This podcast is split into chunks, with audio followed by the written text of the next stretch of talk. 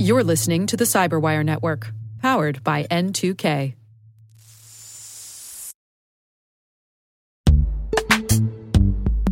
And now a word from our sponsor, Netskope. Netskope is a worldwide leader in SASE and Zero Trust. Its unified platform, Netskope One, provides optimized access and Zero Trust security for people, devices, and data anywhere they go, helping customers reduce risk, accelerate performance, and get unrivaled visibility into any cloud, web, and private application activity. To learn more about how Netskope helps customers be ready for anything on their SASE journey, visit netskope.com.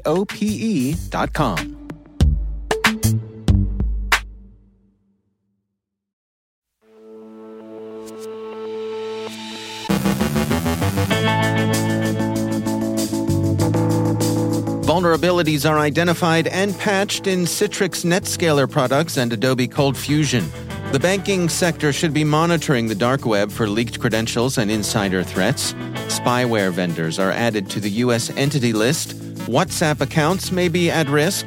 Verizon's Chris Novak shares insights on Log4j from this year's DBIR.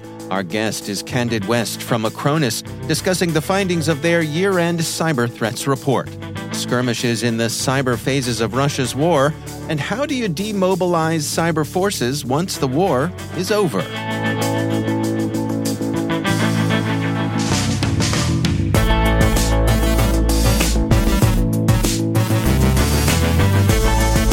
I'm Dave Bittner with your CyberWire Intel Briefing for Wednesday, July 19th, 2023.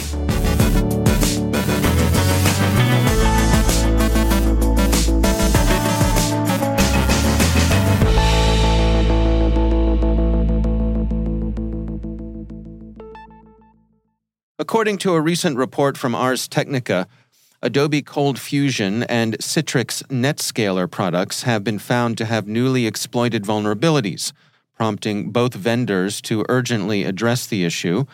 The Netscaler ADC and Netscaler Gateway products are impacted, as well as Adobe's ColdFusion. In response to these vulnerabilities, Adobe and Citrix have released updates to fix the issues. However, it appears that Adobe's fix for one specific vulnerability in ColdFusion may not be complete.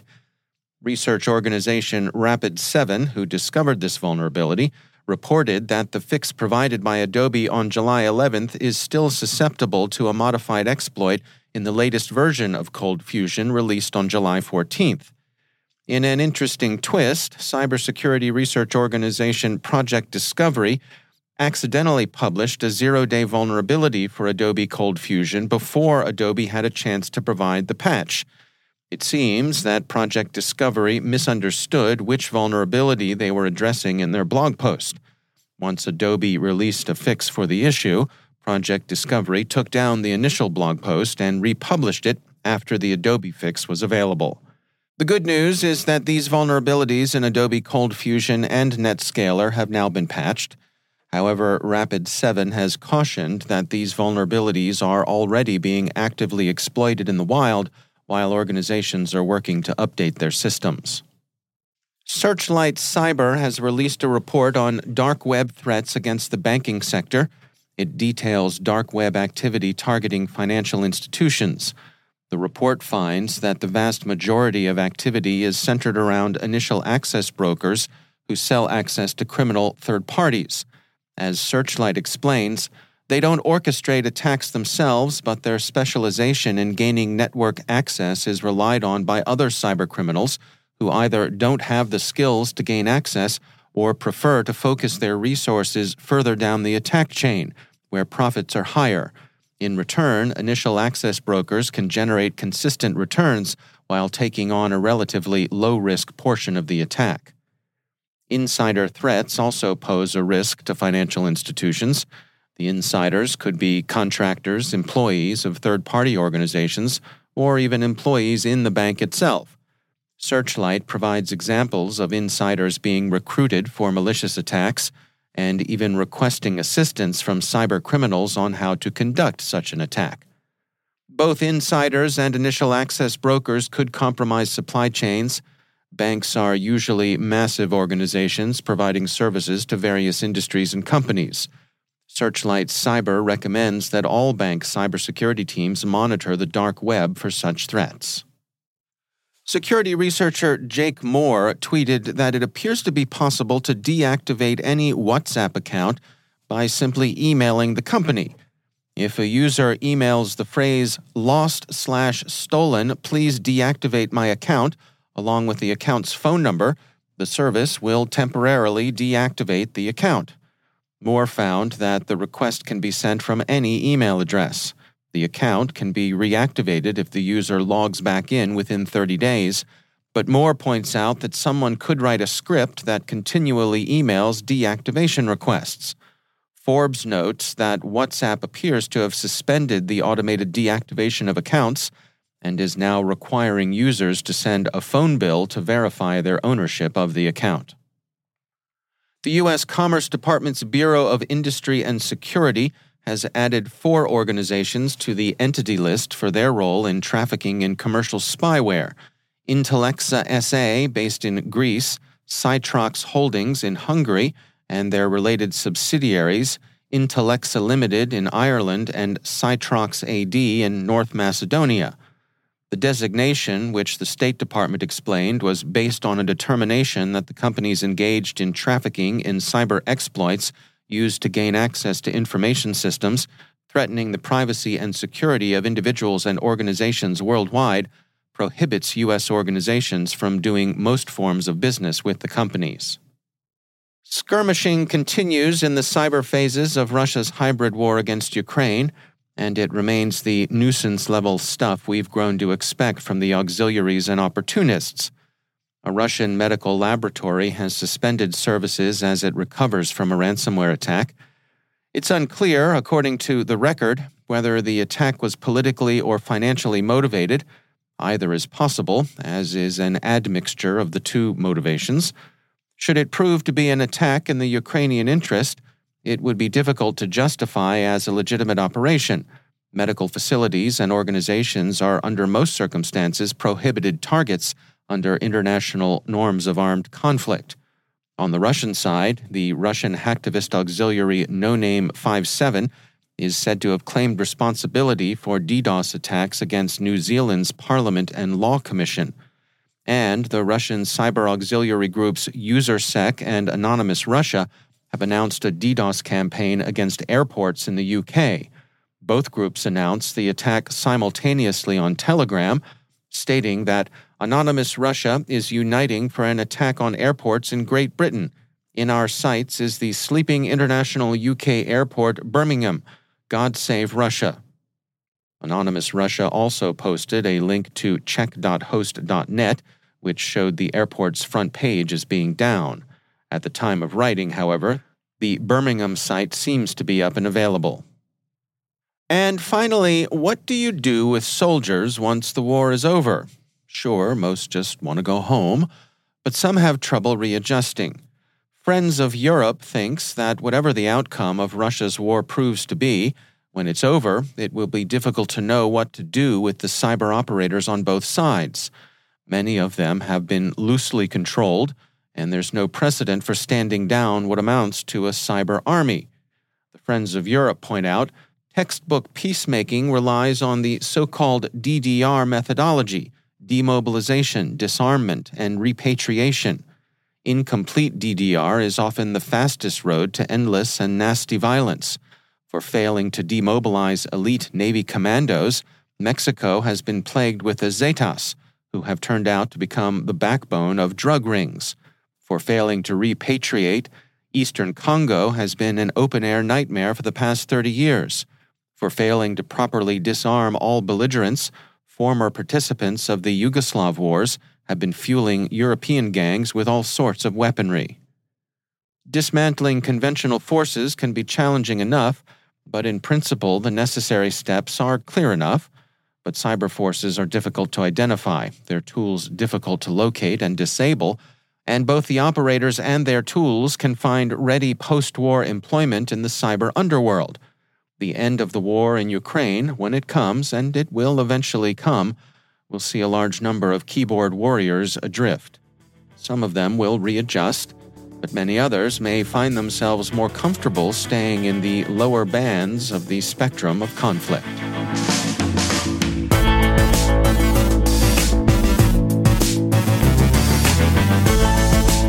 Coming up after the break, Verizon's Chris Novak shares insights on Log4j from this year's DBIR. Our guest is Candid Wüest of Acronis, discussing the findings of their year-end cyber threats report. Stay with us.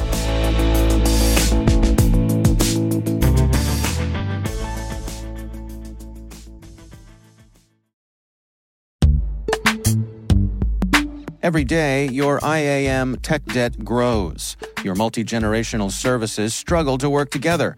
Building an identity fabric can fix this. It makes all your identity tooling stronger and allows you to connect any app to any service you want to use, with zero coding, zero maintenance, and zero app downtime. Strata's identity orchestration platform separates the identity logic from your applications, so you can optimize existing IAM tools and manage them in a single control plane. Now, every vendor, standard, and architecture work together. In short, building your identity fabric means you can secure your non-standard apps, keep your complex access policies, retire outdated IDPs, and modernize in record time. So build your fabric with Strata Identity and get rid of tech debt for good. Visit strata.io/cyberwire, share your identity priorities, and receive a pair of AirPods Pro. Offer valid for organizations over 5,000 employees. Connect today at strata.io/cyberwire.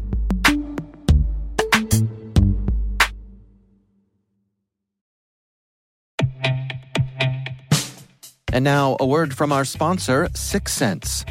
SixSense provides award-winning cloud-based automated endpoint and vulnerability management solutions to streamline IT and security operations. With its advanced platform, businesses gain complete visibility and control over their infrastructure, reducing IT and security risks and optimizing operational efficiency.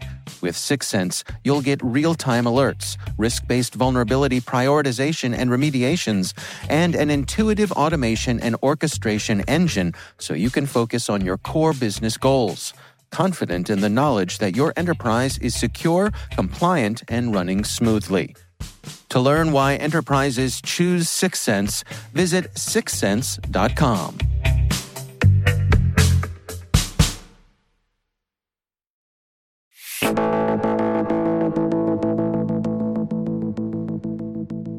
The team at security firm Acronis recently published their cyber threats report for the year ending in 2022, reporting on the threats they're tracking and the challenges organizations are facing when dealing with those threats. Candid Wüest is VP of Research at Acronis, and he joins us with highlights from the report. Ransomware is still a big and devastating attack, which is still happening. But we also saw over the last few years already kind of the shift over to data exfiltration. So nowadays, it's more about kind of privacy or data breach and no longer just about the data disruption. So that's one of the main things that we saw. And of course, on the other hand, also attacks against authentication, like MFA fatigue. So MFA, multi-factor authentication, on its own is no longer good enough. And of course, we've seen other mess-ups like browser syncing passwords that enabled attackers to get into companies like Cisco and others. So those are the things that we have seen and probably will see for the future as well. Was there anything in this year's report that was unusual or surprising? I mean, being too long for the industry, probably not too much is surprising. But I still think that it's interesting to see kind of the shift towards, I would call it, living off your infrastructure. So where attackers actually go off to service providers and managed service providers and attack them to get into their systems and then use their deployment tools and remote managing tools to deploy their ransomware or other malware. So that's something that we see more and more, as of course the attackers, they seek the weakest link as well. And unfortunately, that's sometimes your service provider. What are we seeing in terms of longer-term trends as you all look at this year after year? Does anything stand out? I mean, we're already 4 months in, well, 3.5 maybe to be precise for 2023. So of course the whole AI with ChatGPT and others is probably a theme that we have to recognize for this year. So that's something that we have already seen playing out. Happy to dive into details on where we see them using ChatGPT and other artificial intelligence models to create phishing and malware and other things. So that's probably going to keep us busy for this year. And another topic is the whole cloud and API security, which is, of course, also out there. And many companies still kind of ignoring it, unfortunately. Mm. What are your recommendations then, based on the information you've gathered here, for organizations to better protect themselves? Quite funnily, it's actually kind of reducing the complexity. So something which sounds very basic, right? But unfortunately, we have seen that companies, no matter if they're small or large, usually just try to add another point solution to the whole mix. And we did a survey last year to ask how many security solutions are you running in parallel? And the response was that 22% of the companies are using more than 10 security solutions in parallel. So that's security solutions like spam filters, antivirus, EDR, XDR, and so on. And of course, that means that most of the times this will reduce your kind of exposure probably, but also increase the complexity and lead to human errors. Because we all know if there's too many solutions, they don't really play well to each other. So there's a high chance that you will make some mistakes. And unfortunately, those are the ones that the attackers are using. So reducing complexity can help you actually increase your resilience. And it also saves you some costs because now you don't really have to bother about all the different vendors. How do you suggest that folks go about doing that? I mean, it strikes me that everybody is afraid to get rid of that tool, and then the breach happens and somebody says, well, why did you get rid of that tool? That one may have been the one that would have stopped the breach. Yeah, it sounds kind of counterintuitive, right? Kind of reducing some of the tool stains that you have. And yes, it might be scary at the beginning, but very often you actually already pay for a lot of things which overlap, right? So you might have some antivirus, you might have some vulnerability assessment, and usually you can only use one of the tools. Very often it doesn't really make sense to have overlapping tools because they might even generate some issues for you. So those are the simple ones to reduce. It's also very simple to kind of help with the automation if you reduce the complexity. Because nowadays, nobody has enough resources, probably also not enough expertise in-house, right? So you can either use external sources and kind of use MDR services or outsource everything to your service providers. Or, of course, you automate it to be efficient in the things you do. And for that, it definitely helps to reduce it. So it might sound a bit scary at the beginning, but once you have a nice plan, it actually all makes sense. You know, you mentioned AI, and indeed, there's a lot of hype around that right now. To what degree do you think the hype is overstated, or should security professionals be concerned? Yeah, it is definitely kind of the elephant in the room now, being it ChatGPT or any large language models that we have at the moment. To be honest, I'm not afraid of seeing any Terminator-like ransomware anytime soon. It has shown that yes, you can use ChatGPT and other LLMs to generate malware, to generate phishing emails and other things. But the malware which is generated is not that sophisticated. Very often it actually doesn't really run. And we don't expect any of the more sophisticated groups, don't even think about the APT groups, to use it to their advantage because simply it doesn't really help them too much. But of course, yes, it will enter or will allow more cyber criminals to enter the field. So we will see a boost in probably the frequency of attacks and the volumes of attack, which we all know some people still fall for even the simple spam and phishing emails. So this is something to keep in mind. But on the detection side, I mean, no matter how it is generated with an AI model, if you're looking for sophisticated things like behavior heuristics, you can still detect it, right? Because in the end, you want to see, does someone encrypt your data? Does someone steal your Bitcoin wallet? And those are the things you cannot really hide, no matter how much AI you use. So I think it is slightly overstated, but of course, On the defender side, you should definitely use AI, and it has been used for many, many years already because it is very easy and helpful in defining anomalies in your data. That's Candid Wüest from Acronis.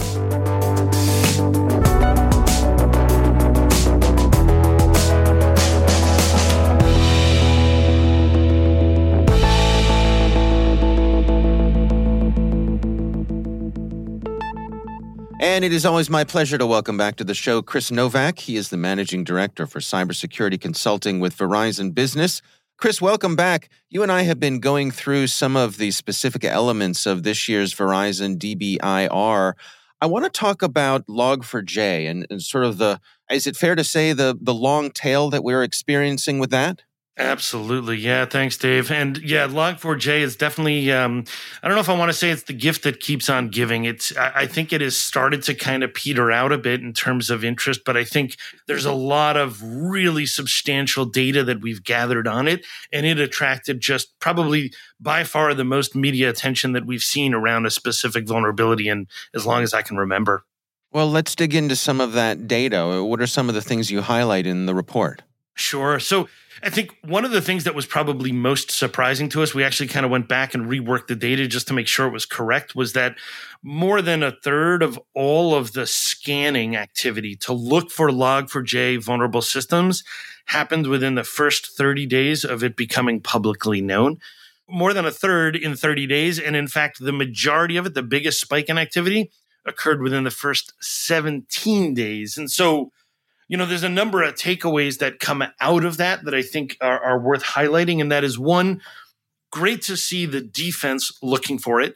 But obviously, a big portion of that also is the offense. We know that just about as fast as Log4j became known in the wild as being vulnerable, we saw exploit code out there looking to take advantage of it. Is it fair to label that like a threat actor gold rush, that they want to be the first ones to be able to exploit this on a vulnerable system? I think, partially. I think part of it is they looked at it as this is a very target-rich environment. I think there was a number of things that contributed to it. One was, as I spoke with CISOs and security teams all across the globe when this was happening, the big thing that they all said was, oh my God, I know we have to have this in our environment. I know it's going to be here. My biggest concern is I don't know where, because most every security team out there has got a catalog of kind of the macro level applications and systems that they run, or at least many do. There's obviously still that are still working on this, but many of them never have gone down to that next level kind of where we would talk about things like software bill of materials and say kind of, what are the ingredients that are inside these things in the event we discover that something is vulnerable? So there was a mad rush both on the defensive side to just try to figure out where the heck is this in our environment? And then obviously there was the rush on the offensive side by the malicious threat actors going, this is perfect. They're all scurrying around trying to figure out where their vulnerable systems are. Let's go see if we can find them first. Do you have a certain amount of empathy for the folks who are out there and still may not be 100% aware that they could have this vulnerability lurking somewhere in their systems? Oh, I have a lot, yeah. And I think that there's definitely a good bit of this still out there. And it's actually interesting, when we looked at the data, we saw that when it first became known, you saw a spike in looking for it. And then you saw, in terms of, we've got a lot of data in the report around kind of vulnerability management information, you saw a lot of these vulnerabilities get patched relatively quickly or addressed in some mitigating way relatively quickly. And you see the number of vulnerable systems drop, very, very fast. But then interestingly, you see it pick back up again. And we had to look at it and go, what the heck? Are you telling me that there's people out there who are actively deploying vulnerable systems with Log4j?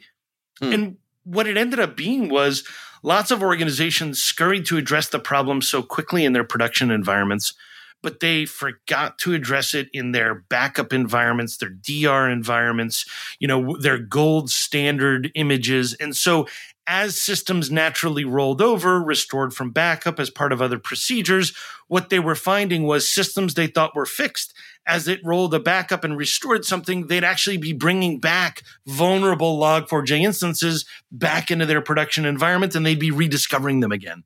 And so we kind of saw almost like this decaying sine wave over time where we'd see it would get knocked down and it would come up again, get knocked down and come up again. And each time the peak would get a little bit lower, but we'd see this kind of phenomenon happen. And obviously threat actors going after all of those as well.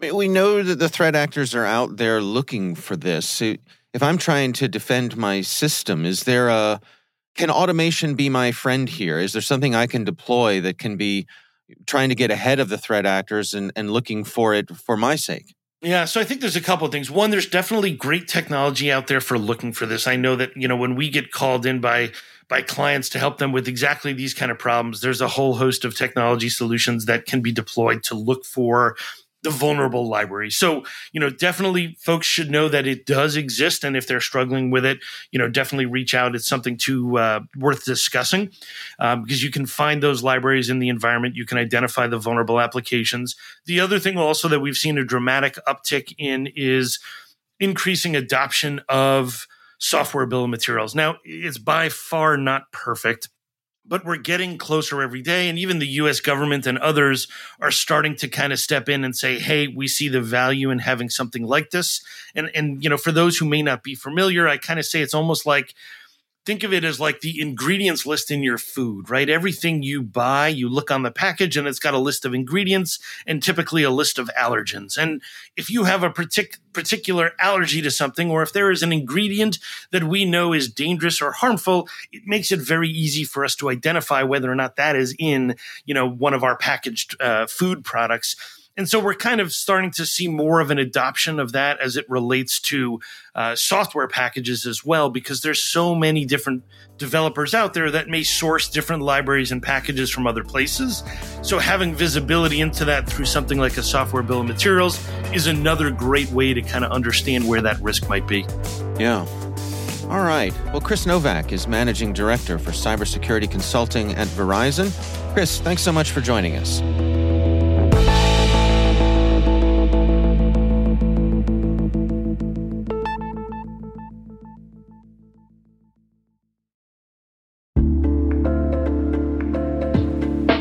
Are lengthy security reviews pulling attention away from your security program? With the largest network of trust centers, Vanta can help you streamline security reviews to win customer trust, save time, and close deals fast. Proactively demonstrate security by showcasing key resources like your SOC 2 or ISO 27001 and provide real-time evidence for passing controls. And when a security questionnaire is required, Vanta takes the first pass for you. Visit vanta.com/cyber to take a self-serve tour. That's vanta.com/cyber.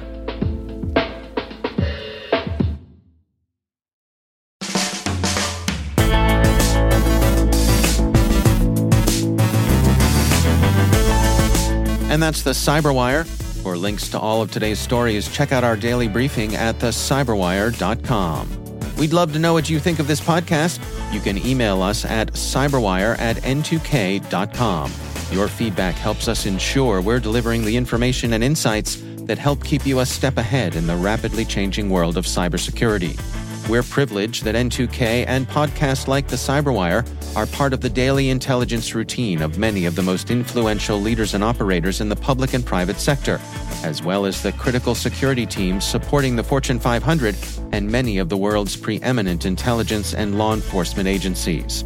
N2K Strategic Workforce Intelligence optimizes the value of your biggest investment, your people. We make you smarter about your team while making your team smarter. Learn more at n2k.com. This episode was produced by Liz Irvin and senior producer Jennifer Iben. Our mixer is Trey Hester, with original music by Elliot Peltzman. The show was written by our editorial staff. Our executive editor is Peter Kilpie, and I'm Dave Bittner. Thanks for listening. We'll see you back here tomorrow.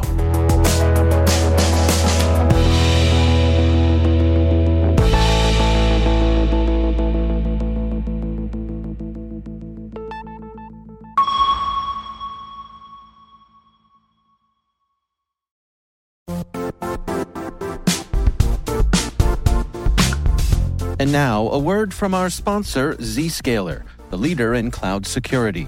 cyber attackers are using AI in creative ways to compromise users and breach organizations. In a security landscape where you must fight AI with AI, the best AI protection comes from having the best data. Zscaler has extended its zero-trust architecture with powerful AI engines that are trained and tuned by 500 trillion daily signals. Learn more about Zscaler Zero Trust plus AI to prevent ransomware and AI attacks. Experience your world secured. Visit zscaler.com/zerotrustai.